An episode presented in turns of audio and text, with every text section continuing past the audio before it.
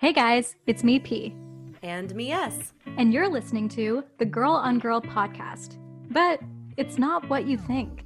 But also, it's kind of what you think.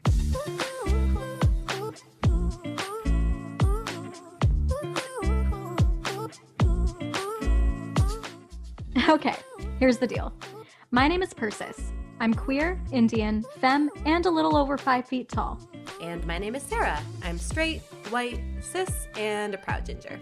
Every episode, we're going to talk about sexuality from a queer perspective, from a straight perspective, and what it means to find the fluidity between the two. We're going to talk about taboos, labels, dating, awkward moments, pop culture icons. We're also going to talk safe sex, self discovery, discrimination, and what it means to be a queer minority.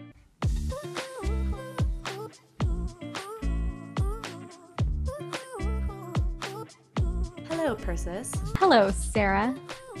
How are you on this fine, fine evening? Actually, the sky is like cotton candy right now for me.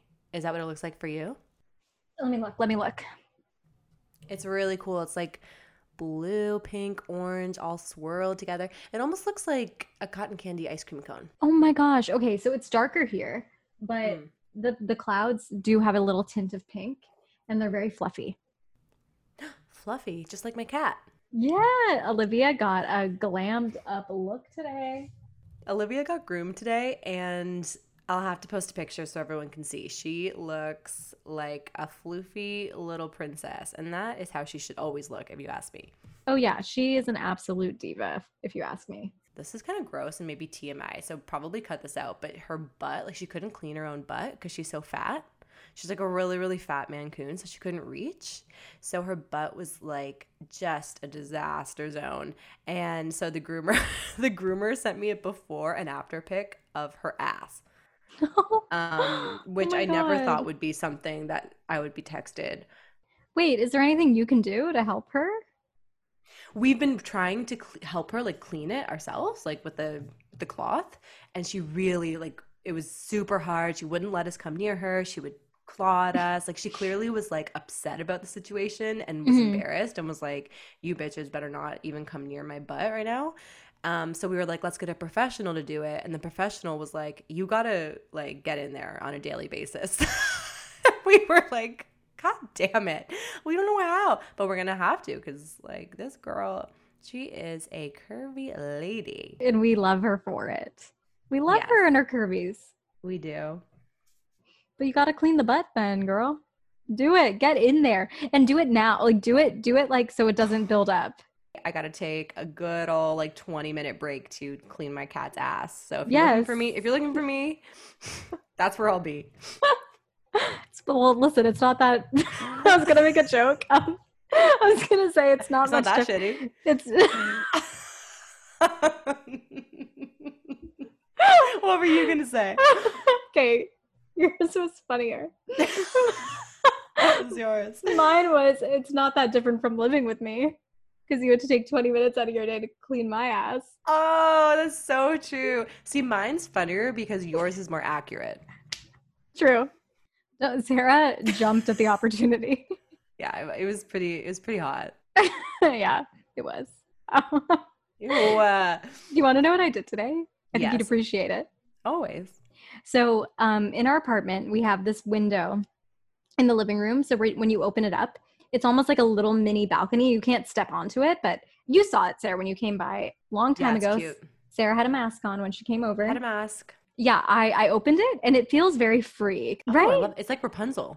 very much Rapunzel. But I started singing "It's All Coming Back to Me" by Celine Dion. Yes. So loud with my wine and just yelling. Today, Yes, this evening. like. okay. Yeah, and then what? at like 5 p.m. Though people were like walking down the alleyway, and I was just, they could fully see me. It was so clear, and I was just, it felt so free. That would feel. That would feel truly liberating. I think. Yeah, it was beautiful. I want to, I'm going to do it more often after a long workday, just, just sing from that window. Can you tell the listeners why that song is important to us? What what memory it brings up for us, babe? it's very, very important. It's actually our song, if um, anyone asks. Yeah. I know you guys were all wondering. One, the lyrics are very, uh, very accurate. There were flashes of gold and there were flashes of light. there were nights of endless pleasure. And baby, baby, baby, when you hold me like this and when you touch me like that, it was lost long ago, but it's I feel like it's all coming back to me now. So I was actually thinking of an ex- of a specific memory with us, a specific moment. Do you want me to tell the story? Maybe I'll tell it because it was it was my experience to have. Okay, so, So- Sarah's perspective. Okay, let me set the scene. It's Valentine's Day. It's 2016, Mm-mm. 2017, 2018. 2018. Okay. I am single. Persis is single. We barely even care that it's Valentine's Day, or so I thought. And when I say single, I mean we're not dating anyone other than each other. I am working that night because why bother doing, why bother not making some money off of other people in love? And I come home to the apartment, all the lights are off, and I open the door and there's a trail of rose petals lining the front hallway. And I get into the main room and there's like a sign and it's or the or I don't think it's a sign. I think the rose petals veer off. One goes into my room and one goes into Persis's room. And meanwhile, Celine Dion's It's All Coming Back to Me Now iconic music video is playing on the TV. So it's a pretty romantic setting, if you ask me. I go into my room first. I follow those rose petals, and I find one single rose on my pillow with a picture of Timothée Chalamet, I believe, Mhm. my one true love. And then I go follow the rose petals to Persis's room, and I open the door, and she's ass naked, and then we yeah. Wow. Wow. Yeah. It was great. No, I opened the door. I opened the door. Persis was lying on her bed in a bathrobe and a glass of wine. I what else? I think that was it. I was in your bathrobe. She was in my bathrobe, drinking a glass of red, lounging on the bed, just waiting for me to come home. And it was to this day the best Valentine's Day I've ever had. Oh my god. So I beat your boyfriend. 100%. It was very like romantic. I really like upped the romance. There were candles. There were, I think there was like a few candles. There were candles. Yeah, there were candles, rose petals. Yeah, but the Celine Dion really made it. Like as soon as I walked in, obviously I saw the rose petals, but the song was playing in the video, and I was like, something is going on up in here. And at first, at first, I genuinely was like, does Persis have like a date over? Should I go? Should I go? I was like, Pers, well, wh- why would I think that you set that up for me? Okay, but if I had a date over and you had no idea if I was talking to anyone, like I don't think I was talking to a single soul around that That- time. That's true. That would be weirder if you just like planned that for a date and didn't tell me.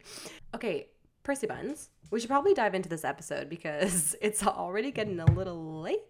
We got a lot to cover. And we got a lot to cover because, but before we jump into the episode, I wanted to talk about one quick thing from our previous episode. I feel like this kind of keeps happening. Like now that we're building a bit of a listenership, we have people who like will listen to the episode and then reach out and comment on it and have like fun things to, to tell us about. And I just feel like those stories are so great to tell.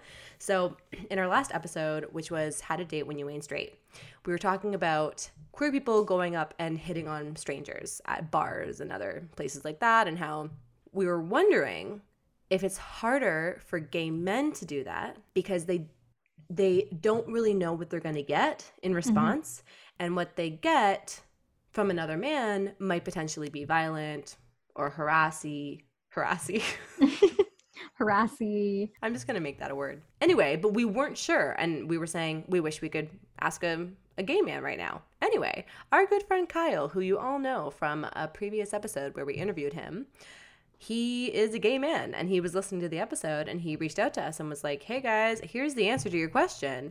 And he said that we were correct. He said most gay men actually don't feel safe or comfortable just going up and and hitting on a another man if they're not in a gay bar or a queer space. If they're he said if they're in a gay bar or a queer space it's a lot it definitely feels a lot safer it definitely feels a lot more yeah it just feels safer to do so hmm but if they're not in a not in a queer space, then he said, "This is what he said." I don't know if I'm getting side-eyed for being gay. I don't know who's in these types of bars and clubs. I could get, I could easily get called an F word. it's that added level of insecurity. And he was saying how there's all these different layers that gay men have to look out for because hetero men tend to be prone to hate crimes, violence, um, and they traditionally, this is a stereotype, but it is what, you know, statistics tell us that straight men tend to get more offended because they don't want to be associated with being gay. They have these insecurities, they have these, this, you know, fragile masculinity. And it makes them more likely to be aggressive to lash out because they don't want to seem feminine they don't want to seem gay. So because of all those layers of masculinity gay men have to deal with a lot more when they're deciding whether they should go up and hit on a man. So true so he also said it depends on where you are in the world kyle said if he was in a dive bar in fredericton new brunswick there's a lot more risk for him he said not even to go up and hit on a guy but to simply just be in the bar. Yeah. Whereas if he did that in Toronto, probably wouldn't be as uncomfortable or as risky. Mm-hmm. Um, but overall, he says that he feels it's actually easier for gay men to spot each other and identify each other in public spaces. And this kind of goes back to what we were saying about with about women um, and how you're you're like it's it's almost impossible for me to tell if a woman is gay. Um, especially because androgynous style has become so modern and popular for both gay and straight women. So, you know what I mean? So it's it's really hard to tell. Um, and he said typically for gay men like they can they have a good gaydar, they can like spot each other. Um, so it's a little bit that's a nice little bit of a buffer, especially if they're in a gay space where they can be like, ah, I know you're gay over there. Yep. Um, so I wanted to share that because I think that we were wondering it, and then we got the answer from this is Kyle's perspective only, but we got an I got an answer from a gay man, and mm-hmm. I think that it was it was interesting. I liked what he had to say. I didn't like what he had to say, but I liked that he was able to kind of offer his perspective. Yeah, and it, it's very real, right? It kind of goes into like it's it's not easy for either either side because I think we were kind of saying I wonder if it is easier for for a gay man to go hit on another man, but the fact is is like you know just to reiterate yeah sure it's easier to maybe spot another gay man than it is for like another gay woman to spot a gay woman but the fact is that like there's still a fear there and it's still there's still a fear of not being safe um, if you're not in a queer space. Totally totally. And this this isn't just for gay men but but it exists yeah for queer yeah. for queer people. Especially he was saying for trans um trans people. Yes yes especially. And why? Girl, we are about to get into a lot of whys, what's, hows, who's, whens, because this episode is all about questions straight people are too afraid to ask. Persis, I've been wanting to do this topic for so long. I feel like we've been talking about it. We've talked about this topic since like the beginning, since we first thought of starting this project. And just coming from the straight perspective and being sometimes in circles where there's a whole bunch of straight people who are have questions or, or say things that I'm like, hmm, I don't know about that. Or like, I just, I know there are so many questions out there and people are in the age of cancel culture afraid to ask them. So we kind of put out an open, an open call. We asked friends, we asked family, we put it on our Instagram stories anyone and everyone any questions you have about the queer community, whether whether you're straight or queer, but most of the questions were from straight people. If you could ask anything with zero judgments, what would you ask? And we got a lot of questions. We wrote them all down, ladies and gents, and everyone in between, and we are going to dive into them. We're very excited, maybe like a little nervous because I mean, Sarah and I as well will be fully transparent. We're also still learning, but we did the research and also just kind of based on also what we believe in in general that I think we can offer that perspective. But we just want you guys to know that this is just our perspective solely and um, it can still continue to be open and we're like happy to discuss totally questions that's such a good point yeah i don't want anyone to think that we are about to answer these questions we're going to be talking about these questions and persis from the queer perspective is going to be giving her her opinions her beliefs based on the questions that are geared towards the queer community. And then yeah, we we've done some research, but guys, we're not answering these questions because we do not know the answers to everything. We're just chatting about them and trying to figure out how we can all find some common ground. Mm-hmm. Mm-hmm. Okay. Ready for the first one, Sarah? Ready. Okay. Question one Is it okay to acknowledge or ask questions about someone's sexuality or gender? Or should straight, pe- straight people just treat it like nothing is different at all, not ask questions? Similar to how we wouldn't question anything if the person was hetero.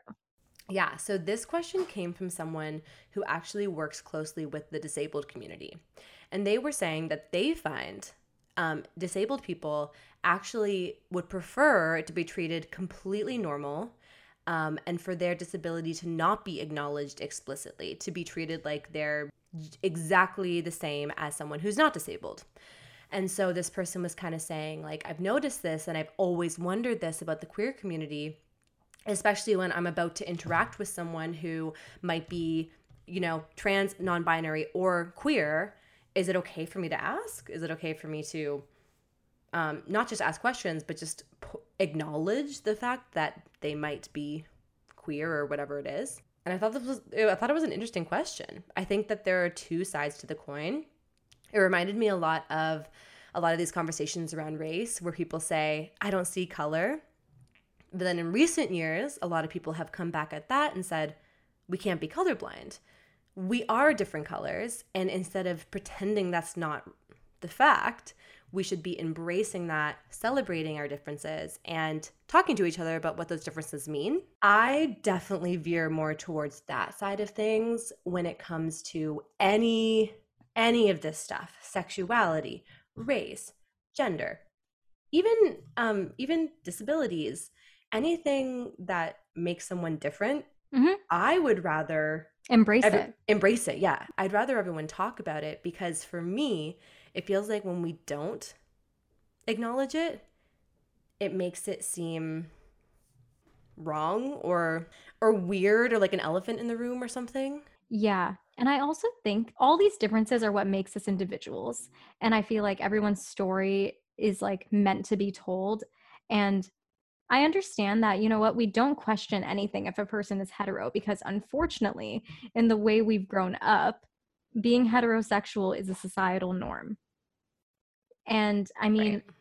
I just think, just in terms of queer, like specifically, I, I I love this question too, and I feel like maybe we shouldn't question it, the sexuality or the gender, and just like maybe act like whatever, like everything's good. But I I do agree with you where I feel like we need to embrace that we're all different, and maybe maybe even talk about how someone's hetero.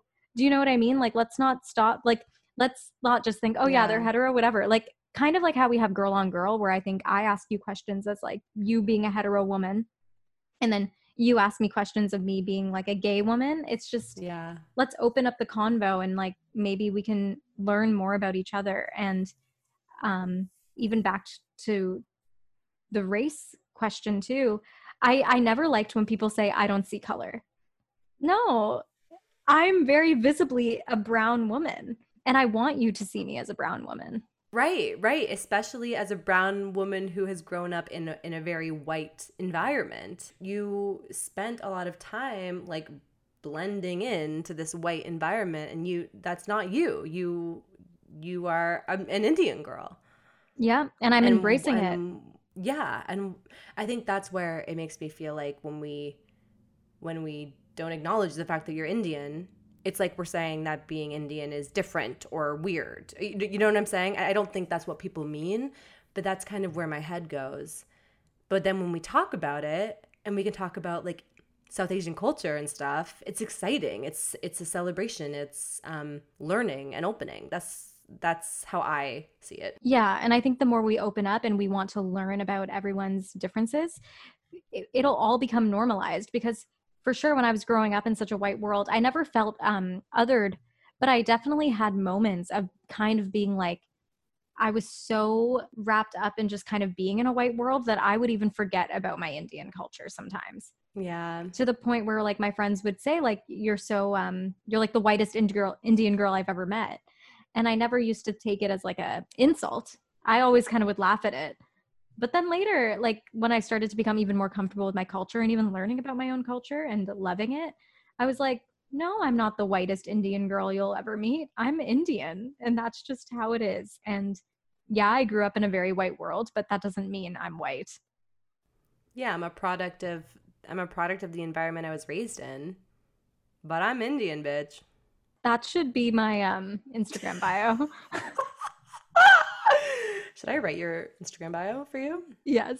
It's something about Britney Spears now or something. It's I'm Indian bitch. Oh, hey. I think Britney would really appreciate that. yeah, like I'm the Indian Britney. Yeah. Oh my God. Yeah. Okay. Yeah. Well, you, Persis, when Persis was um, getting into DJing, she wanted her shtick to be like mixing South Asian music, Bollywood Yeah. music with like Modern great, great, songs. mo- either modern or like throwback tracks, like mixing Toxic with like, you know, your your fave Bollywood. Oh, and guys, for anyone who knows, there's a lot of Bollywood. If for any of Britney's stands, there's so many Bollywood tracks mixed with her songs, and they sound great. So what if that could be my tagline? Like, I'm Indian, bitch. Yeah, this is girl. iconic. Yeah, girl.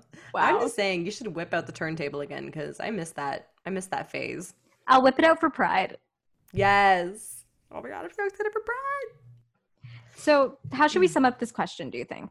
I think I think you should sum it up coming from the queer perspective. What do you think about this question? Do you think that it is okay to acknowledge and ask questions about someone's sexuality or gender? Or do you think people should just act like it's completely normal and there's nothing to ask a question about? I think that um totally it's okay to acknowledge and ask questions about someone's sexuality if you're genuinely curious right like don't be afraid to don't think like no no no i shouldn't ask them because no one would be asking me this if i'm hetero no i think if you have the questions ask it but i also think it is important to normalize it. That doesn't mean that we're not um realizing that we're all unique and we all have different like lives and stories and partners and friends. Like we all have different aspects of our life. So this is just a part of me that could be different from you. But don't be like i can't ask her because then i'm not like treating her like it's normal. No you're treating me normally but you're just asking me more about my sexuality. And to be fair the, and i'm going to say this and i think a lot of queer people could agree with me is that every queer person usually has like some sort of story to tell and i think it's important that we Right. share our stories because they're all different and it all brings us together at the end of the day because we all have that thing that made us realize okay i'm queer Yeah, Let's, like, talk about it. That's a good point, right? Like you, you, you do have a story to tell, and every queer story I've heard has been unique in its own way and really, really interesting to hear.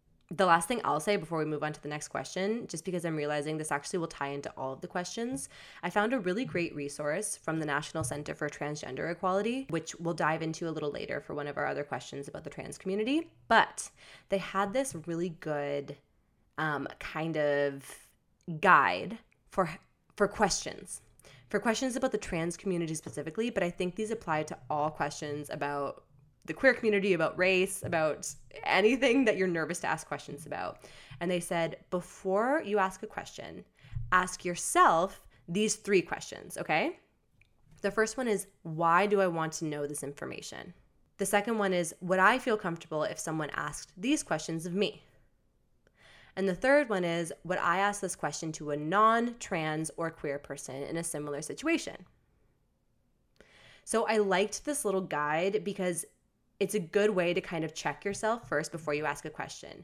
I totally agree with you, Purse. I think asking questions is great, and that's the whole point of this podcast, and that stories should be shared.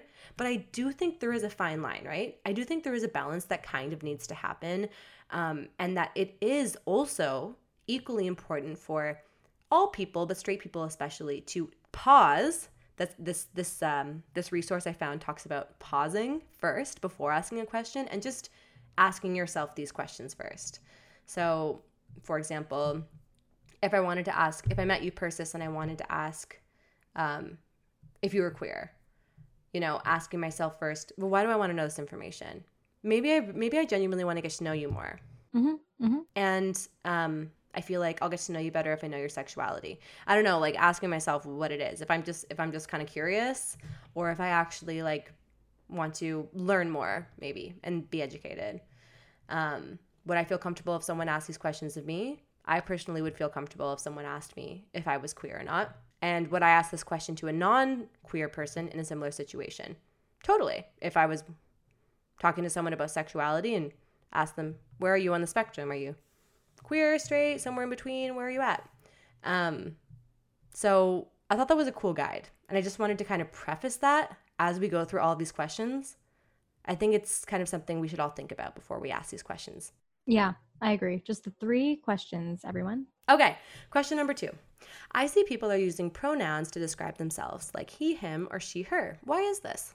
I love that question. That's very Me too. no, I think that's very fair. Um, especially now with Instagram, um, you know, adding that uh, new feature that you can you can literally put this in your bio, or um, it's like a part of it, so you don't have to just have it typed. It's like it'll say Persisan, she, her, sergio she, her. Love Yeah. that. I love And that. people are putting it in like their email signatures and stuff too.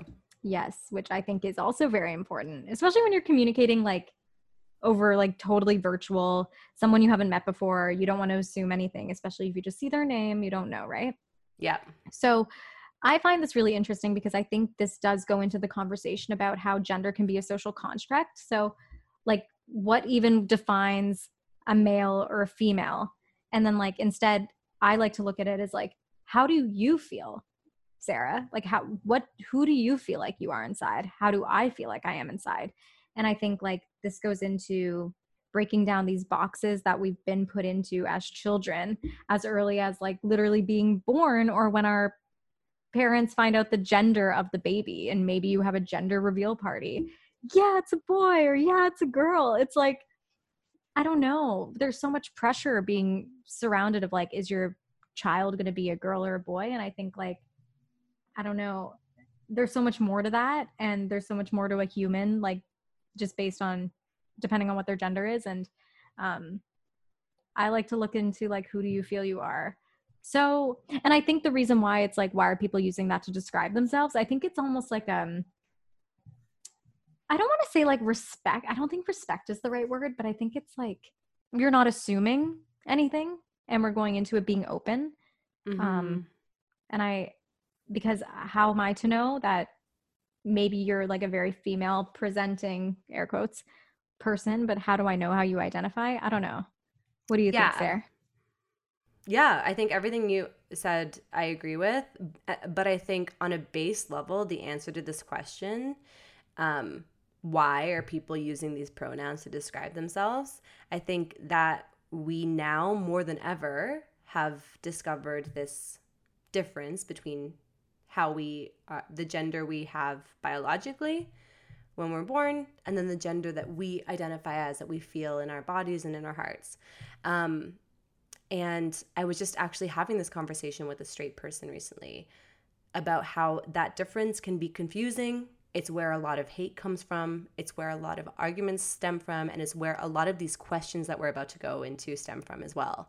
Um, but if we're talking about just why people are using these pronouns, it's to meet that second part of gender, that part of how you feel and how you identify it's uh, to me it's it's just a separate thing from biology. Let's just take biology out of it. Let's take genitalia. Let's just forget about it for a second. And when someone's using he him she her they them whatever it is they are telling you how they personally feel inside and how they would like to be referred to. And that's kind of like the base level right? And we can dive so much further into that but i think base level when you see that someone is like hi i identify as he him then you say nice to meet you. That's that's um sarah and he is a nice person. You know what i'm saying? Like just just use use the pronouns um out of consideration for what they want to be referred to as. And that's the thing it's just what do they want? This is this is how they feel. So why do anything else? Like why assume anything different? And um yeah i agree. Yeah. And we're going to dive into like a lot. There were basically so many of these questions were about pronouns and tr- and the trans community which i was excited about because i was hoping we'd get some questions around those and then um, almost everyone was asking about it because i think it's confusing right now. It's kind of new and people are like what's going on? What do we what do we do? And it's okay to Um, be confused. totally. And I, even i am i'm like been i have been really enjoying learning about this and like researching it because it can be a little confusing at first and you gotta you gotta just like do the research you know what i'm saying i know what you're saying okay girl what is question number three Is there another word for ally? Can straight people be queers too? I thought this question was really interesting. So the person who asked this question says they want to show solidarity, but they don't like the word ally because it sounds so formal and it can often have a connotation of being a freedom fighter. This person said that they knew they were speaking from a place of privilege, but they would love to have a way to identify that feels fun, lighthearted, and signifies, hey, I see you, you deserve equal rights as me, and I also love Drag Race. I love that. And I get it. I actually kind of understand where they're coming from, where they're saying ally feels very formal. Like I'm totally. an ally. And I've actually never thought of it as as as sounding formal. And as soon as this person said that, I was like, it does feel that way. And and I've had queer people reach out to us and thank me, I guess, for my allyship. I definitely feel like I identify with that, but I thought it was an interesting point and I was it, it got me thinking like what else what are some other ways we could maybe describe this this position in in culture and it got me thinking does the queer community like the term ally? Does it feel good to them? Personally, I do. I like the term yeah. ally. I have so many people in my life, my lives, my lives, my nine lives. in my many lives. Sorry, I was going to say in my life, I have so many allies and I'm always happy to call them allies. I never I've never had an issue with that word. But if we wanted to say what could another word be that could be a little bit more lighthearted? And I like that. It signifies like, hey, I see you and you deserve equal rights. I love Drag Race. Let's watch it together. I know this sounds like simple, but sometimes I'd even say like, you're just a friend or your support. Maybe support can also be, I don't know, maybe not the best word, but I, I think support, you're, you just know like you're there for that person. And that's the same thing as a friend. If I'm a friend to you, I'm there for you. Yeah, I I really love that, and I think um, the uh, one part of the question that this person was asking was, can straight people be queers too? And I that brought up some interesting stuff for me. My first thought was my first thought was no because kind of this fine line we're talking about as much as we do all want equal rights it's clear that the queer community has their own their own thing, their own struggles, their own stories, their own perspective. And that's that uniqueness is important and I think it needs to be celebrated and it does need to have its own separate kind of thing in order to be celebrated. So um, my first instinct was like straight people can't just be queers. But then I was thinking about the spectrum and how I don't even know what it's hard to even know exactly what straight means anymore. You know what I mean? And so that maybe we can get to a point where like everyone's queer. Do you know what i'm saying? Where everyone's on the spectrum. That's a good point because i don't even think we've ever talked about this but what does straight even mean?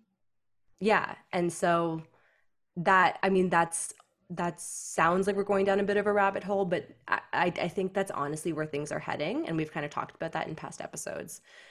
But apart from that just to kind of wrap up this question the whole freedom fighter thing I thought would would be pretty important for us to touch on that. There's this really great article on Vox that's written by Ana Valens, um, who is a queer trans woman. And she writes a really interesting article about what ally means and how there are good allies and bad allies for the queer community. And she says, there are two kinds of allies those who lift up the queer community and those who seem most concerned with lifting up themselves.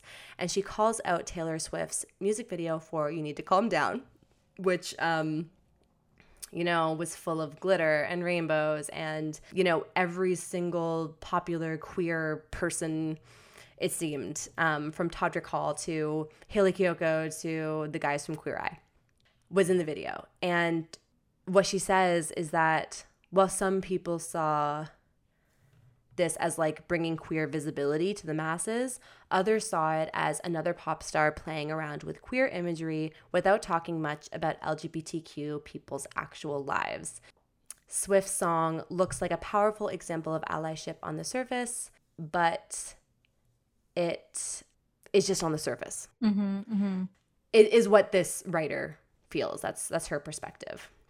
And then she kind of goes into Pride Month and how every single brand tries to hop on Pride Month. which Rainbow Chris washing. Rainbow washing. Rainbow washing, yes, thank you, which you've experienced because you work in advertising and and even going to Pride, you see it. Brands like corporate brands being like Pride, you know what I mean? Of course. And this is actually one of my biggest pet peeves ever.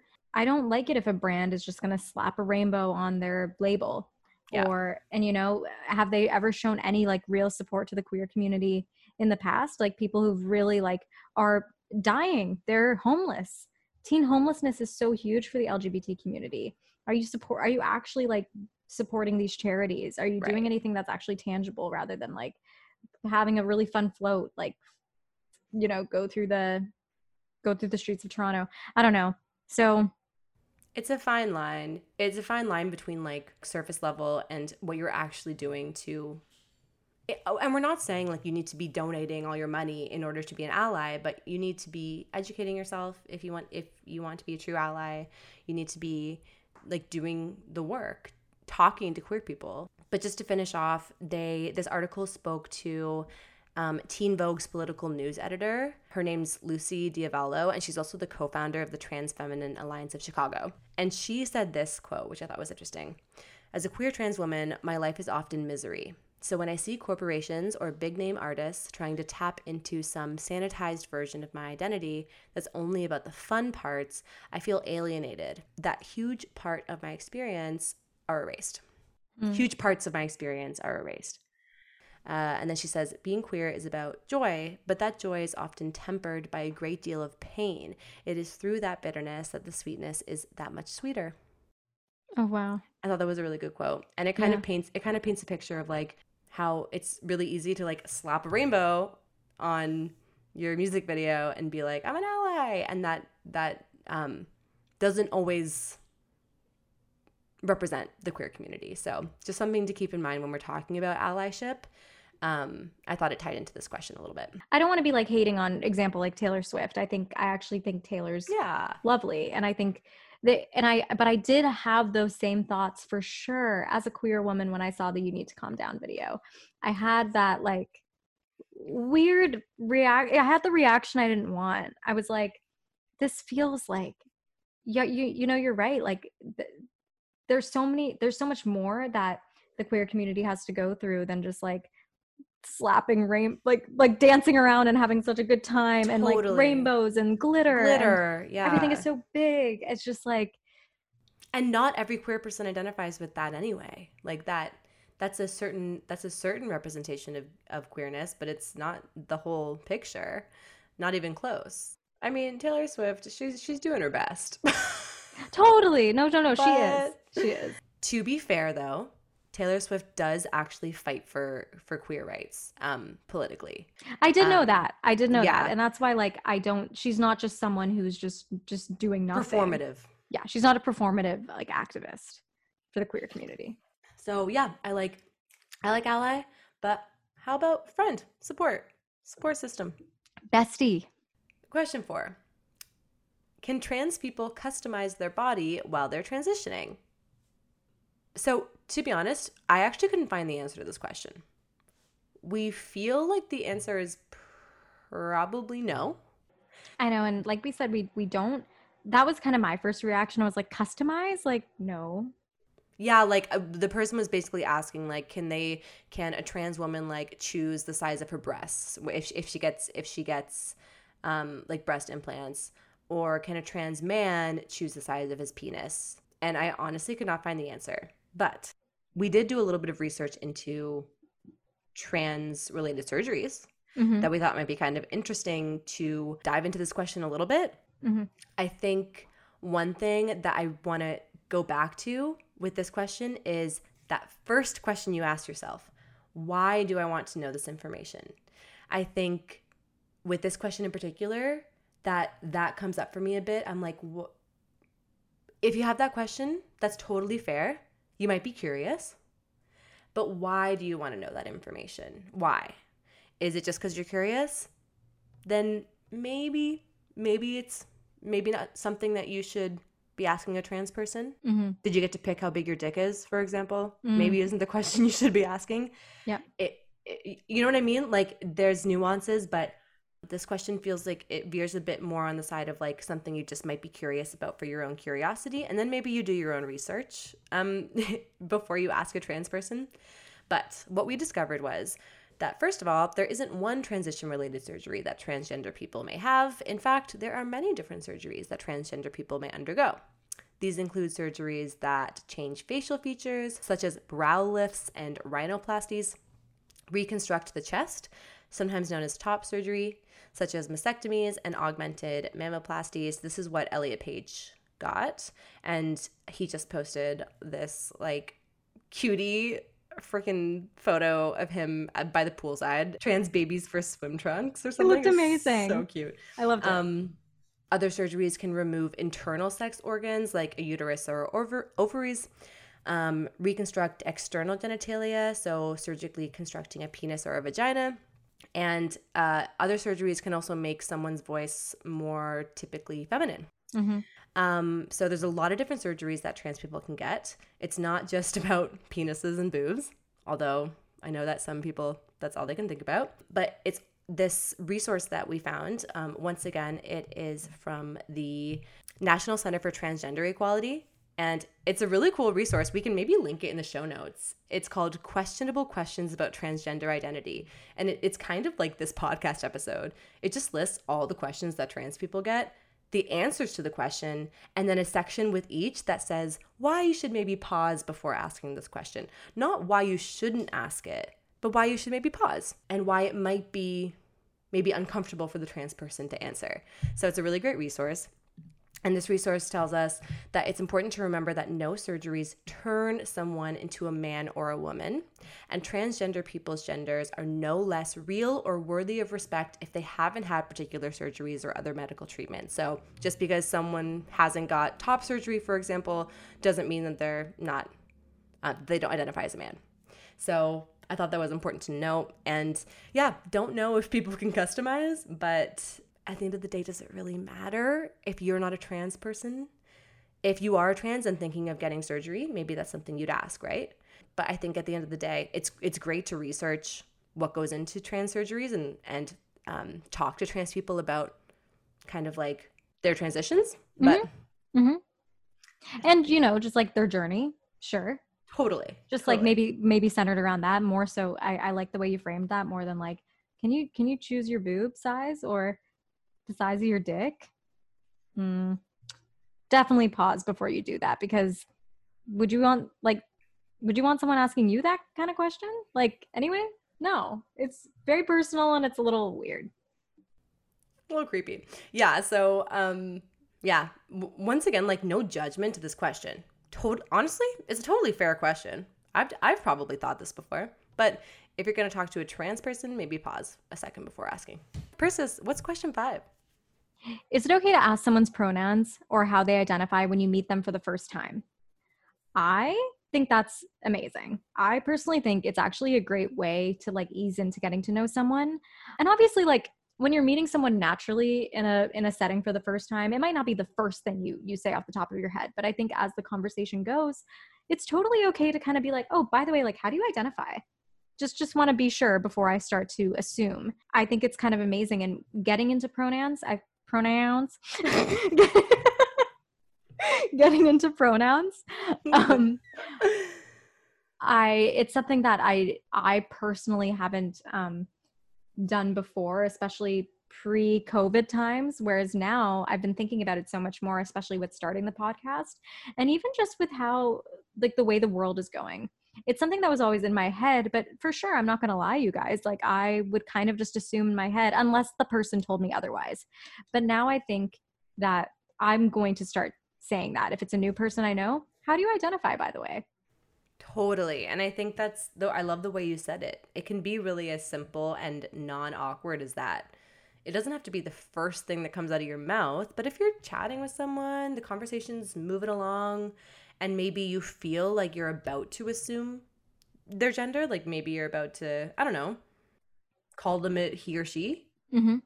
Maybe that's when you're like, oh, sorry, how do you, what are your pronouns, by the way? And the good thing is now that pronouns are becoming such like a hot topic and so widespread and so, like so many people are asking questions about it and curious about it it makes the question even easier, right? You don't have to be like, sorry, what's your gender identity? Kind of, you know what I mean? You can literally just say, what are your pronouns again? Yeah, It's almost like asking, like, what's your favorite color? totally. I like Easy that. peasy, lemon squeezy. That was a. I think that was like an easy question, and um, it is okay. Agreed. This question ties into that a lot. The next question, question six. What are some ways I can be better when it comes to the trans and non binary communities? What language can I use to be more inclusive? And so I think this ties into a little bit of what we were talking about before in terms of like not being afraid to just ask someone's pronouns. Um, that's a, totally a way that you can be more inclusive. That's totally a way that you can be more aware when it comes to trans and non binary people. And I find that a lot of times lately when I'm talking about someone who's not around, who maybe I don't I don't know very well, whether it's like a person a regular person or even a celebrity, I often am finding myself being like before I say he or she, I'll be like, "Oh, I'm not sure how they identify." And then talking about them with they them pronouns for the time being. Like even that is a way to be a bit more like aware. Oh my god, uh, Sarah, I did that with you recently. Remember? That was We one of the first times I did that. time. I Oh. well, no, I, I think there was a there was someone I was talking to on Zoom, and after I got off the call to talk to Sarah about it because it was a great conversation. After I don't know if you remember Sarah, but I was like, I Oh, don't really know how they identify, so I'm just gonna go by they. Yeah, yeah. But that's funny. I feel like you've done that a lot, but maybe you haven't noticed yourself doing it. Maybe I haven't noticed it because it's not like I'm I'm never I'm trying to never assume, but I think Yeah. that that's something that just stood out to me because it just happened recently where I was It like, I don't know yeah. how they identify, so I'm gonna call them they. I actually kind of forgot about that. Like it, it, it really doesn't have to be a big thing, but I've just I found myself doing that a, a bit more lately. You're doing it purposefully when the person's not around. It it's it's automatically making you more aware, more inclusive as a person. It's not like you're doing it in a performative way when the person's right in front of you, being like they, them, I don't know. Like this is someone who who has no idea you're talking about them. For you to just in the conversation with someone else be like, I'm not sure how they identify, so they, them, whatever. Like going on with the conversation using a more neutral pronoun. I think that's a way to Mhm. be better. Mhm. And it's just simply using they before jumping into he or she Yeah. and not everyone identifies with they them I, I- I don't i don't want to assume that everyone non non-binary identifies with they them but it's a good way to start and be a bit more inclusive If you just want to, yeah, simple way to kind of be like, how can I just be better and inclusive? I think it's just that's the easiest thing to do. yeah and then you were saying being just open in general and just never assuming because what happens when you assume Persis When you assume you are just hurting other people's feelings, and also most of the time, like when you're just assuming, you don't know that person's life. So i was trying to prompt you to say don't assume because it makes an ass out of you and me wait, what's that from? have you never heard that No, is that a saying? Don't assume. Don't assume because it makes an ass out of you and me, baby. I've never heard of that, but that's really smart. I know. Actually, I think the first time I ever heard that was on um, Eight Simple Rules for Dating My Teenage Daughter. I think the dad says it. That's amazing. I'm gonna start using that now. Thank you. You're welcome. I'm gonna cut that so it just goes. Wait, Sarah, ask me again. No, uh, Persis. Okay, okay. I'll ask you again. Because Persis, what happens when you assume? Makes an ass out of you and me. Not convincing enough. no, it's not. it's clear that you did not know that before. Question number seven Do we agree or disagree that the ideal, in air quotes, upbringing of a child essentially needs both the mother's and father's love? I personally disagree because I don't even think there's like a definition of like an ideal upbringing. I think everyone's stories are so different and like there's ups and downs within your growing up and you know you can grow up in a single parent household you can grow up with two dads two moms i don't know i just think like I personally think all that matters is so like if you're a child and if you grow up with like love and validation from humans, like you don't even see them as mom or dad, just like these two individuals or one individual who can give you that. I think that's all you need because you can see so many people who grow up grow up in like a the mom and dad in a household and yeah, maybe it looks Doesn't like turn out great. doesn't turn out great. Maybe it's the white picket fence scenery that people always think is like normal family. Or then you grow up with like a mom and her gay son and he had the most amazing upbringing because she was so there for him and like accepted him so i don't know i disagree that uh it's ideal Yeah. So I disagree that a child needs both a mother's and a father's love for all the same reasons that you just brought up. But I was thinking about this and I do wonder if there's something to say about like having feminine and masculine influences in your life as you're growing up. And I know I know that like gender is we're talking about gender as a social construct a lot and we're exploring that topic, but there is still something to say about like growing up with a feminine energy or growing up with a masculine energy and whether that's a parent, whether that's, you know, an uncle or an aunt or even like a teacher or a coach. I think those I think having both of those energies is actually important because you see examples of situations where someone had too much of one energy mm-hmm. and maybe it kind of built some struggles for them in terms of like how they see the world because they don't have that balance between like feminine and masculine. I was gonna Does jump that make sense? No, I, I actually love that you brought that up because I didn't, I never even considered an energy thing. But you know how many times I've had moments in my life where I've been like, I'm feeling like I need a masculine energy right now, or Yeah. I'm feeling like I really need a feminine energy, especially because I'm surrounded by a lot of women in my life, right? Or, and like I said, it doesn't mean like you need to identify as a woman to have feminine energy. Right. Um, I can even get feminine energy off of my non binary friends, like male friends, doesn't matter. But I've had those moments where I think the energies are important, where I'm like, yeah, I kind of need that. So I think a part of, uh, a part of growing up is to totally maybe be like, I need to learn off of these two energies. So we shouldn't look at it as maybe like mom and dad, but look at it as like individuals of people who can kind of give you those different like perspectives.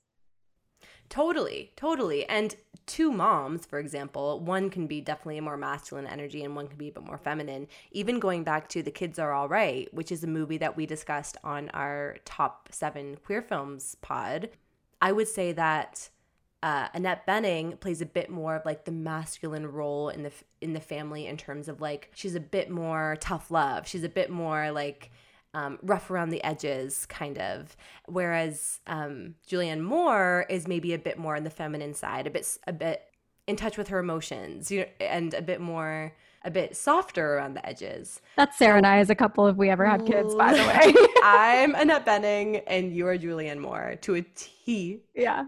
to a T. But that means that you get to hook up with Mark Ruffalo. I mean, in And real, I in all realness, I know. Like Sarah would probably be the one hooking up with Mark Ruffalo. Oh. I'd be hooking up with like another woman. I'd be like, I'd be hooking up with like Angelina Jolie. Oh, she's in the movie all of a sudden. She's in my version of the movie. Okay. Persis' director cut.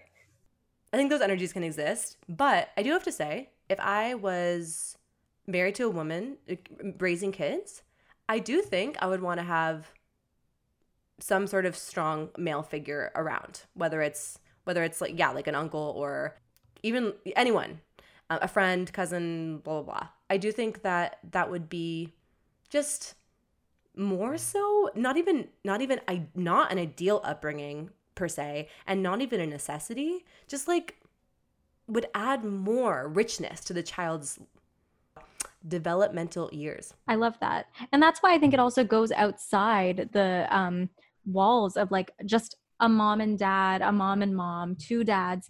You're I like that you kind of tied into cousins, siblings, uncle, aunt. Like there could be so many people in your child's life that can bring the, bring in those perspectives and those energies. totally question 8 as a straight person why should i feel pressured to correctly assume someone's pronouns or the gender they identify as i don't want to offend anyone but i wonder if there's a way for those things to be communicated more explicitly from the other person this question came from someone who was wondering specifically about the pronouns that start with Z. Oh, okay. Z, Zer, Mm, Zers, Zerself, mhm. and how there's all sorts of new pronouns kind of popping up and people identifying with. Mhm. And I haven't researched this, so this is totally unresearched information. But apparently, there were some um, laws that were trying to be passed that would make it if you refuse to call someone by their pronouns or you call them by the wrong pronouns, you could be fined or charged, something along those lines. It could be it could turn into a legal thing. And I a lot of people were confused and didn't like that. This question is asking, I guess, why should it be my responsibility to just know your pronouns? And why should it be my responsibility legally to use them? So it's a complicated question. And once again, I feel like it just kind of comes back to a lot of stuff we've talked about. The first thing being this difference between biology and identity. Separate. They're two different things. When you call someone by their pronoun, you're respecting how they identify. It has nothing to do with their biology. You can put that put that over over there in another little box for later because right now we're talking about how they would prefer to be referred to as. But I do see where confusion could come in with new pro- with new pronouns maybe being introduced and, and people are just getting used to like they them for example and then they're like zer and and and ziz and they're like wait I don't I don't know what that means and no one's educated me on that and I'm confused and a lot of people might already be confused about trans issues in the trans community. So I can see where like confusion happens there. And then when law gets brought in, I could also see where maybe there's like frustration almost. Yeah. And I see where uh, they're saying, yeah. well, then why am I responsible for this? Right. And and I think I think a, an actual helpful question that comes out of this is is there a way that we can communicate better what our pronouns are? And I think this Instagram thing is a perfect start and I actually don't know what the answer to that question is, but is there a way to be more explicit about them, to teach people better, to educate people better about them? I don't know if law is is I don't know how do you feel about that? I don't know how I feel about that. It's tough, right? It's definitely nuanced. I want people to be called what they want to be called. Yep. Yep. And to have that right, that basic and I want right. them to feel like, yes, that basic right, and to also feel like they're being heard for exactly like who they feel they are and how they identify. Totally. But I also don't want anyone to feel scared that they're Mhm. going to get in trouble with the law if they Yeah. don't know what to call someone. But doesn't it kind of come down to like, I don't know, if you're going to get in trouble with the law, the way I read it is that you're like refusing to call someone by like what they're already telling you they identify as. Like if I make a genuine mistake, I don't, and I'm, I'm like, oh my God, I'm so sorry. I don't think I'm going to get like in trouble with the law. But if I'm coming at it like I refuse to call you by what you're telling me, then that's like a that person's issue. Yeah, I and and once again, like I said, this is not researched. This is something that was told to me by by someone. So I don't know the I don't know the actual like details, but I'm assuming that that's probably more so what what that was about. I don't even know if the laws were passed, but I think that's a whole different situation too. But I don't know, how do you do you think there that there are ways that we can make pronouns more explicit? I really think, like you said, Instagram announcing that new feature was great. I think everyone should be putting in um, pronouns in their email signatures just because so it's there. I think um, to make it more explicit, I really do think using social media is like a really, really good way to um, to showcase it and to make it normalized. You know, anywhere you go, like the pronouns are there and you already see that person even before you click their profile you already know how they identify i think that's probably the best way to be more explicit about pronouns rather than like you running up to someone and saying hi how do you identify like we said which is fine that can come up in conversation when you're getting to know someone but i think um, we need to implement it into like more of our um, online profiles Yeah, and I could see it with the rate it's going. I could see it becoming a thing where like your driver's license has your pronouns on it. Yeah, it. Your, you know, all of your government documentation has a has a part of the form where you put in your a small part of the form where you're just like she she her. Rather Um, than just like because you always have like gender male female exactly. So just subbing that out completely. yeah just say like- what's your pronoun exactly i think like that's i think that's where things are heading and i, I think you're right i think that's the best kind of place to start Um, we're not all gonna walk around with like wearing a button that says our pronouns. Although I have seen I have seen stuff like that, and I think that's cool. But I think what um, something that Persis wrote down here what on our list of all these questions is like just to just to just to be on the safe side and just to be a considerate person. Just go into every situation not assuming. That just keep that as your base level. I think that's I think that's good advice. Keep that as your base level. You don't need to like know you don't need to just magically know someone's pronouns when you meet them. But just go in openly, not assuming anything. You'll be fine. It's not like the conversation depends on you knowing their gender. So um kind of start there, I would say. Yeah, and that's see an where the easy way. conversation heads. Yeah, that's a natural way to start. Totally agree. Never assume. I liked this question. Question number nine Any tips for supporting young people who come out or share their journey with you?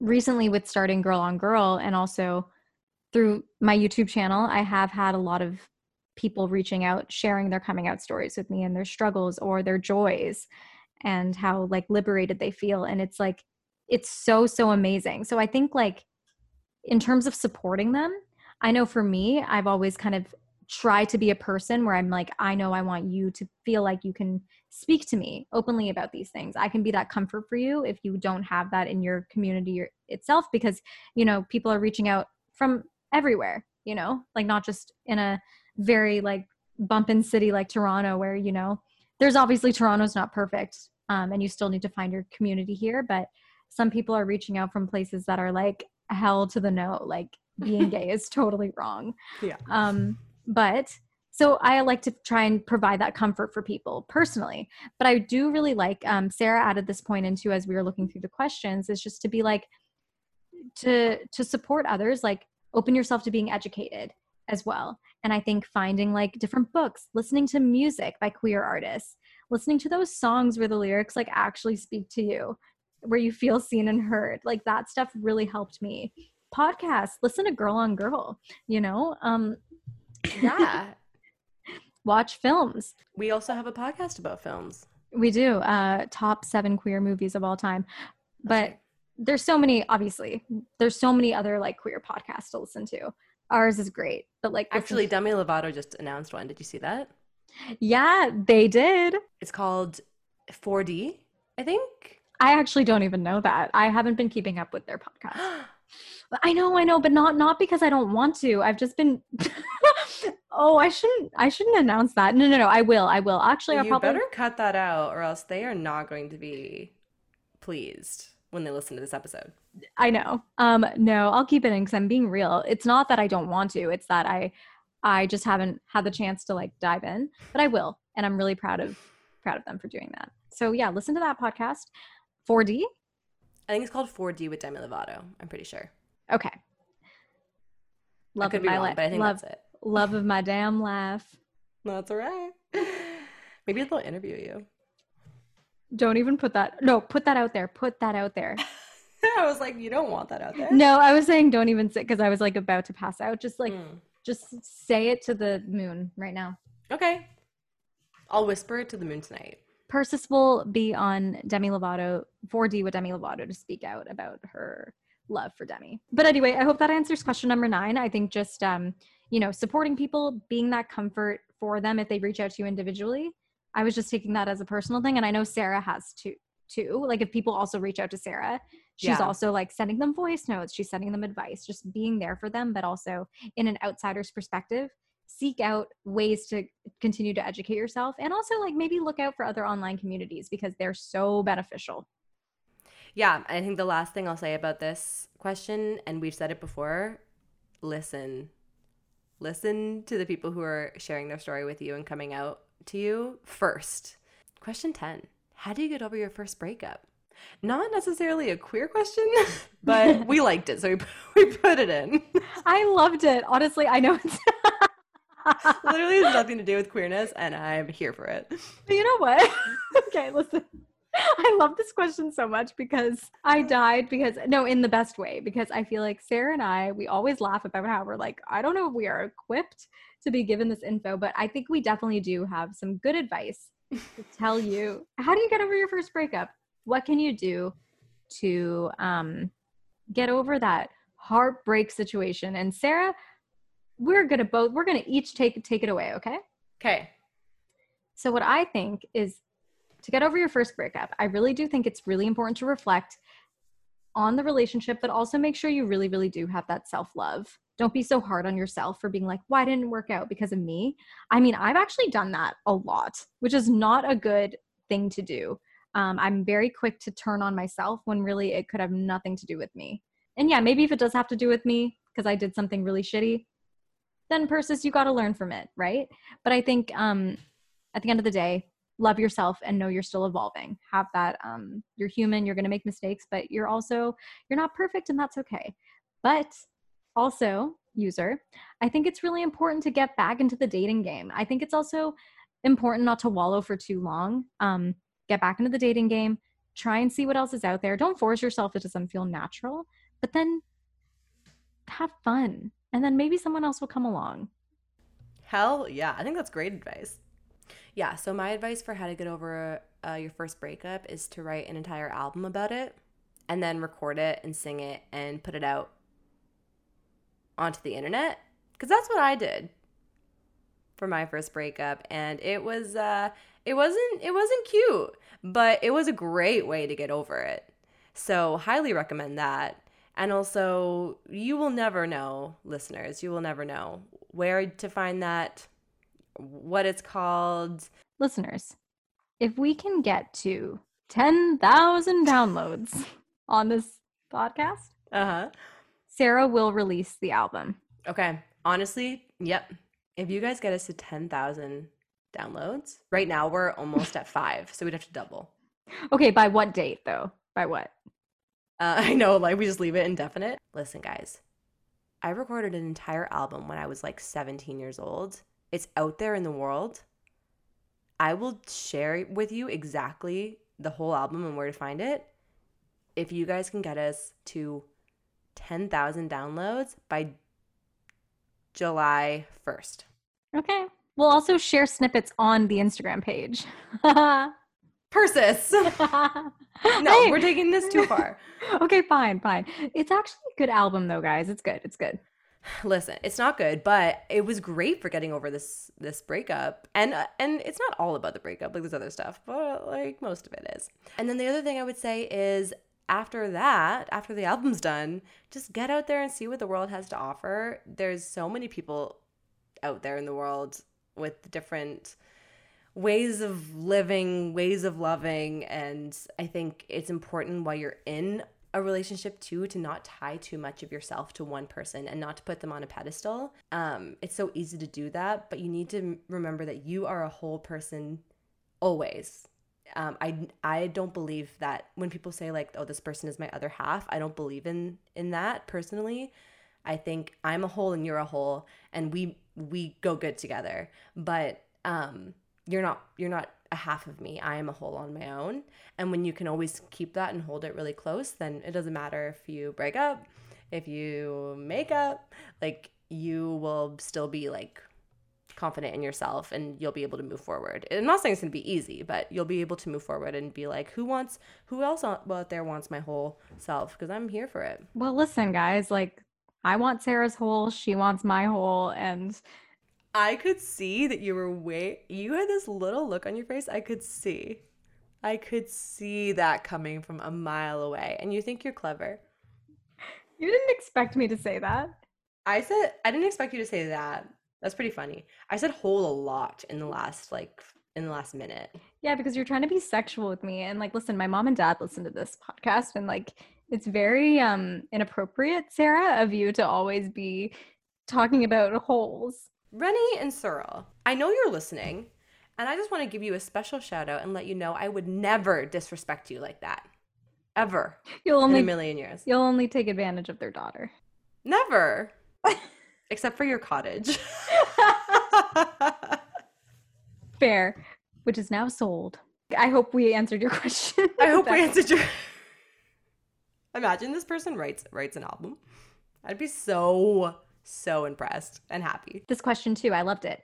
How should a queer person respond to homophobic jokes in the workplace or anywhere? Yeah, so I think that there's two kind of ways to look at this. If the joke is directed at you, then it kind of reminded us of what we talked about with Kyle when we interviewed him, where he was talking about like this level of confidence that he brought to all of his his scenarios on the schoolyard. If anything was said, if someone said, "Hey, you're gay," he'd be like, "Yeah, and," um, and that was honestly before he even really knew if he was like what exactly what his sexuality meant. Um, but he just had this confidence about him, and when you can respond to a homophobic joke directed at you with that kind of with that kind of like confidence, there's not much more the other person can say. you know what I mean? Oh How yeah. Do you, wh- where do you go from there? Yep. You can't tell another homophobic joke because you'll look like even more of an asshole than you already look like, and um, you know that you're not offending that person and you're not getting what you needed from that joke. So you kind of just like move along with your life. I love that, and I think if that inherent con- confidence that Kyle had, and I hope like if a joke is directed at you, hopefully if you guys can also have that confidence to just be like, yeah, and so what? Cool. I'm happy. Yeah.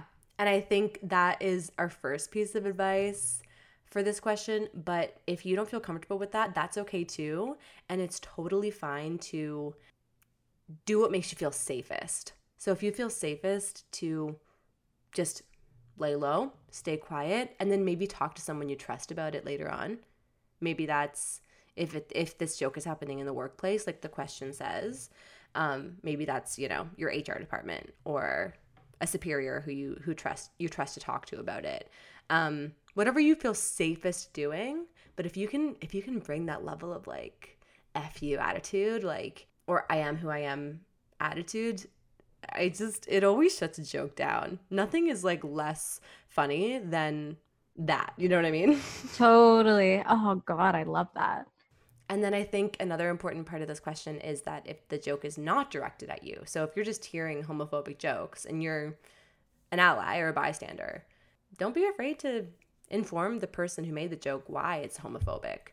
Don't be afraid to stand up for like your your queer friends to to be truly um, an ally and once again whatever you feel most comfortable like do that in whatever way makes you feel most comfortable and safe a lot of straight people especially tend to think that everyone's so sensitive now, you can't make jokes now, or whatever it is, I would say don't be afraid of that narrative. That's a that's a narrative that is hurting p- people in the queer community. So don't be afraid to stand up for what you believe in, and you might get some eye rolls. And that and if and if you value your your queer friends and your queer family, more than those eye rolls, then go for it. Go for it. Inform them, educate them. It doesn't have to be a fight, but it can be matter of fact. I love how you said that. Snap, snap. Question number 12 Is it fair for trans men to participate in women's sports? So, honestly, I also, so Sarah and I, like I said, we kind of had some, we were kind of briefing over this. I think it's a really interesting question. And I'm actually like, I'm not I'm not sure. I'm not sure. I'm going to be so genuinely honest. Like, there's so many sides. There's so many sides to this question. Personally, I, I actually see both sides of this argument. The one side of the argument says that trans rights are human rights and a trans person should be able to participate in the sports league that matches the gender they identify with. Right. I agree with that. Right. Me too. But then the, the other side says there's a competitive advantage that happens when a trans man competes in a women's sports because when you're born genetically a man, you have higher muscle mass, usually more strength, more endurance, typically, than women. Mm-hmm. When a trans man plays in a women's league, then that's a huge competitive advantage typically for that trans man over all of the other women in the league. I see that side too. So that's like the competitive side of it. That's the that's um, also bringing in the rights of the other female players. Yep. So I'm like, this is a tough one. And then another question. So so the person that was asked this question, we had a really great conversation um, about this, and they were they were asking like, is it unsafe for tra- trans women to be competing against women, particularly in high contact sports, like really like boxing or wrestling, which there are trans women competing in those um, right now today. And well, not like today or tonight. There's not like a match happening at the second, but like currently. Um, and is that unsafe? Like, uh, um, like physically unsafe for the other female competitors? Like, what is the answer to this question? It's tough. I want to celebrate it, and then I also and put myself in the shoes of a female athlete, which I I, I played sports all my life, right? Yeah. Thinking Yeah. about me going back to the soccer field and there being a trans woman on the other team But then again, just like demolishing everyone. right. But then I actually have a question though. You've also played a lot of co ed sports. That's true. Yeah, yeah. You know what I mean? Yeah. So maybe it's like we need to look at it in more of a situation like you could be playing soccer with like men and women, people who identify as a man and women on the team, and you're still playing. It's recreational, it's fun, and you still do it. Maybe that's the way we need to look into this to say, you know what? Yeah, I think it is fair. And I think we need to look at it like, if the league was co-ed though, right? It'd be fair.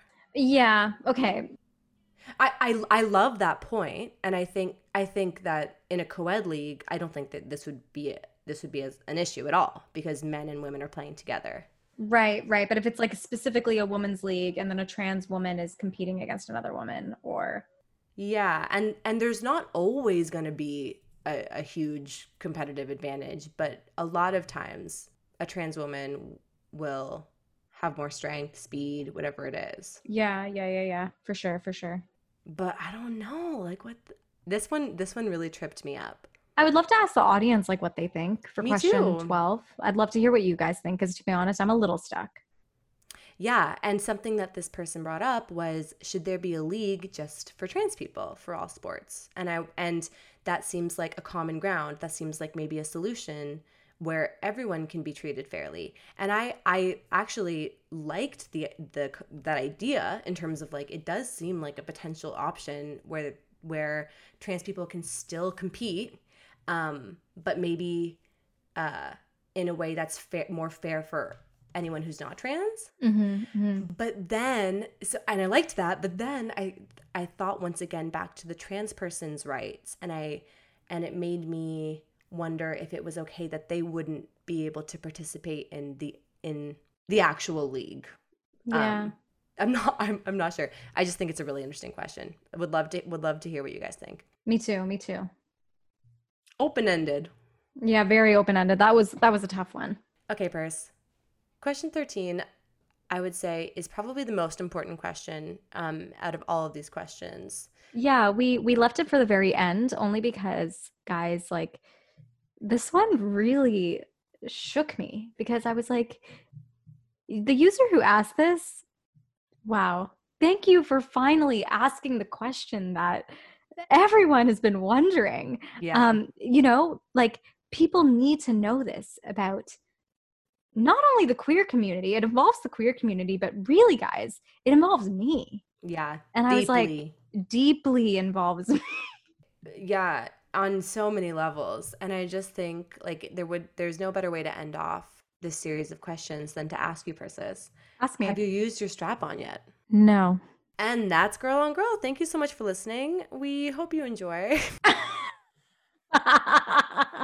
Okay first of all thank you everyone for sending those questions to us. Um, whether you sent them on instagram or talked to us about them in person we have said this a million times this podcast is a space where you can ask these types of questions and where we can talk about them openly and answer them.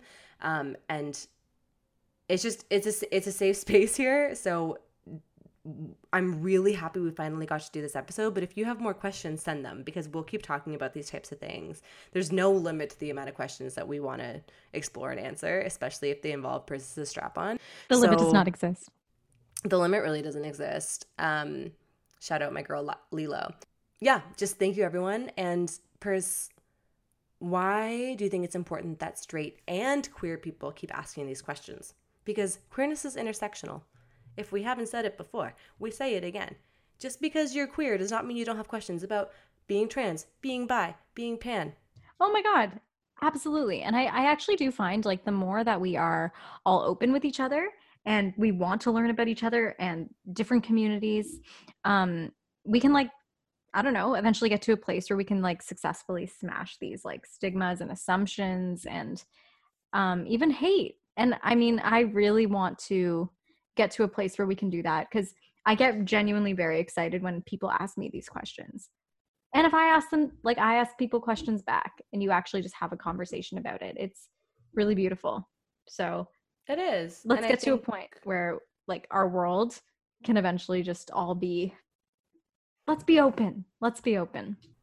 And even if you feel like these things don't apply to you, like maybe you're maybe you're identify as straight, maybe you identify as straight and you I don't know, you feel like that you don't need to ask these questions or something, but I'll tell you from personal experience that asking these types of questions, getting answers, researching answers, just talking to more queer people in general has really made me enjoy it. And it's it's not just it's not a burden, it's not an extra task in my day. It's something that I've actually I've actually grown to really love. I love learning about the queer community. And I think that if you opened yourself up to asking these types of questions more, you would also love it too. Mm-hmm. Um, What's not to love? What's not to love, first of all, and second of all, you learn about yourself when you learn about the queer community, and you learn about like your own sexuality. So God bless. God bless. Yeah. Yeah. God bless. Girl on girl. God bless all of you, and God bless Canada. I was gonna say Canada. I was gonna say America, but God. then not not America. Canada. I felt like obviously saying America, but I was like, no.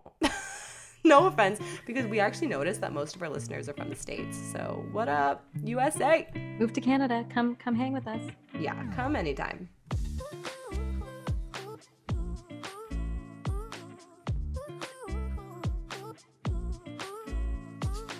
All right, Sarah, are you ready to get into In Case You Missed It?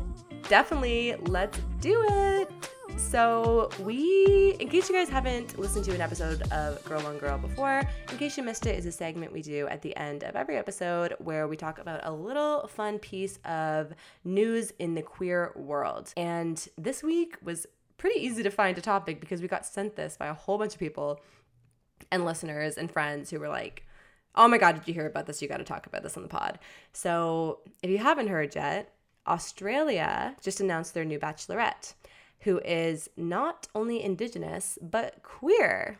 Yes! Yes! That is what we have been wanting. We That's need what we've been this. waiting for. And once again, I just love Australia. Like, good on you, Australia, always. So, her name is Brooke Blurton. She's 26. She's a youth worker.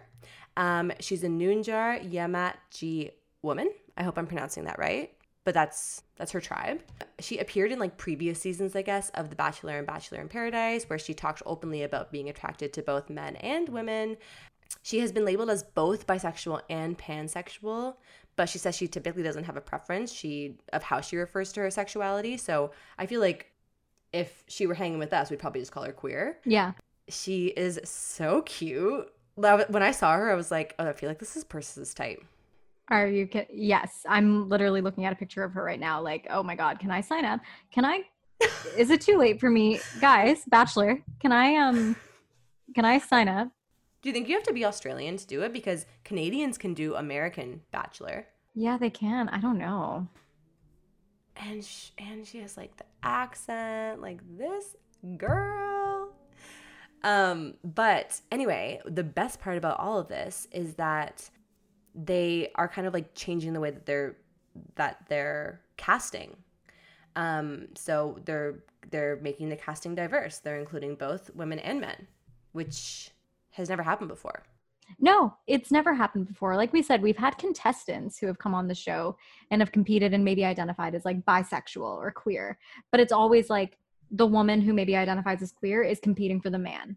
Um, totally. Um, I remember there was a season where there was like a bi woman contestant, but this this is literally all Sarah and I wanted was for there to be someone who's in the community as the bachelorette or the bachelor, you know, yes. and it have like a diverse cast, men and women competing each other, but it competing against each other, sorry, or non-binary, however you identify, but it doesn't have to be like listen, all my love to the show A Shot at Love with Tila Tequila when it was around that time. Like, great. Of I think course. that, that was a good move. Respect. Respect. Respect. Yeah. Um, you know how I feel about Tila now, so like, meh. But like at the time, respect. I think it'll be good to show it in this bachelor light rather than like kind of the MTV raunchy show that Tila Exactly. Tequila was. Yeah, Bachelor has this like very, you know, premium romantic air about it. So it's taken seriously, I guess you could say. Like the the the romance is taken seriously.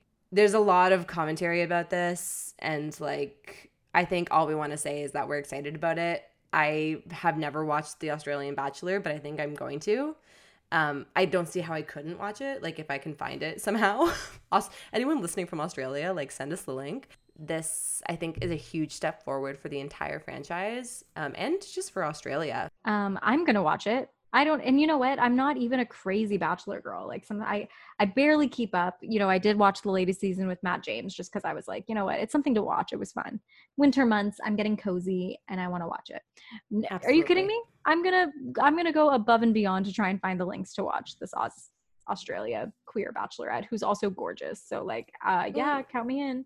Yeah, I also think it'll be a great way to, to kind of like uh, start to smash some of these biphobias that we've been talking about. Oh yeah. Oh my gosh. Hopefully, hopefully, hopefully it doesn't churn them further. But Yeah. I think it'd be great if this could be a place to like change up some of those stigmas. Agreed. And you know, show Brooke really potentially falling in love with these different people. And you, people uh, like you can actually see that represented like right in front of your eyes and see the different types of love if she's experiencing it with like a diverse cast. I think that's beautiful. Yeah, and she's indigenous, so even better. Even better. You literally like everything about this is amazing and I'm so excited. Me too. And the last thing I'll say is that I saw she made this really cute um, post on her story when the announcement was happening and all the chaos was going on with like press and stuff. And it was just this really sweet little post where she said, like, I know I'm representing a lot right now in many ways, not just the queer community, but the Australian Indigenous community. But at the end of the day, I'm just Brooke. I genuinely just want to find someone a partner in life. It, it was like this. It was this sweet like. It, it felt very genuine. It felt very much like I'm just along for the ride, um, and I just want this to be authentic, and I want it to be.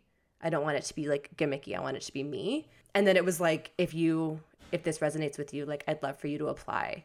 It was like an open casting call for like to date me. I'm like, Persis, hop on the next plane to Australia. Like this girl is the oh man. Wouldn't it be so great if you were a contestant on this? I know. Wait, when did you see this post? Oh, it was a while ago. It was like last week or something. Sarah, Well, it wasn't like click now or you'll or you'll, you'll never be able to apply. should I apply? Guys, girl on girl, is it too late for me to apply? I'm not even kidding. Maybe I'll apply just for fun. yeah, give it a go. I support you. Imagine me on The Bachelor trying to compete. Bachelorette, I mean. I think you would get the the first rose. What's it called? First, impression, rose. you think? Yeah, hundred percent. Because you'd be like the Canadian, and then and yeah, you'd be like a novelty. Oh my god, yeah, in a sea of Australians. Yeah, they think you were like cool. And I'm assuming that Australians think Canadians are cool. Yeah, maybe they'll be like, okay, get this girl out of here. But anyway, that's our in case you missed it. And Brooke, we're so happy for you. We can't wait to watch this season. Um, if you ever want to come on the pod, listen, you are more than welcome. Yeah, you're more than welcome, obviously. Come on the pod, girl. Girl. Girl. Come hang out. We'll we'll make it fun. We'll have well, we're acting as if we're literally having Brooke on the pod. She's kind of busy, you know. She has to It's film the season. 369. I don't know if you've noticed, but I've said this many, many times when we've talked about like a celebrity or anyone. I'll be like, come on the pod. I'm trying to put it out there into the universe so that the universe will answer. Okay. Yeah. No, I agree with you. I love that. Thank you so much. Guys, if anyone wants to know, Sarah and I just had a moment where we just stared deeply into each other's eyes. Sarah, Sarah, well, I love you. Another Love day, you. another dollar. I'm going to go wipe my cat's ass. I'm going to go wash my face, probably put on a movie, drink some Mm. tea, cozy up. I'm Mm. getting into like major cozies tonight. Now the AC's on, so it gets kind of chilly in my room now. So I'm gonna be, Oh, I can sleep cozy. that sounds. I love. I love when Percy gets cozy. It makes me feel so cozy too. Cozy is a state of mind. It's a state of being, um, and it's not something to be to joke about. It's not a joke. All right. Well, enjoy. I feel like that went on for way too long. I like to end things abruptly. okay, well, bye. Okay. Enjoy. Talk to you later.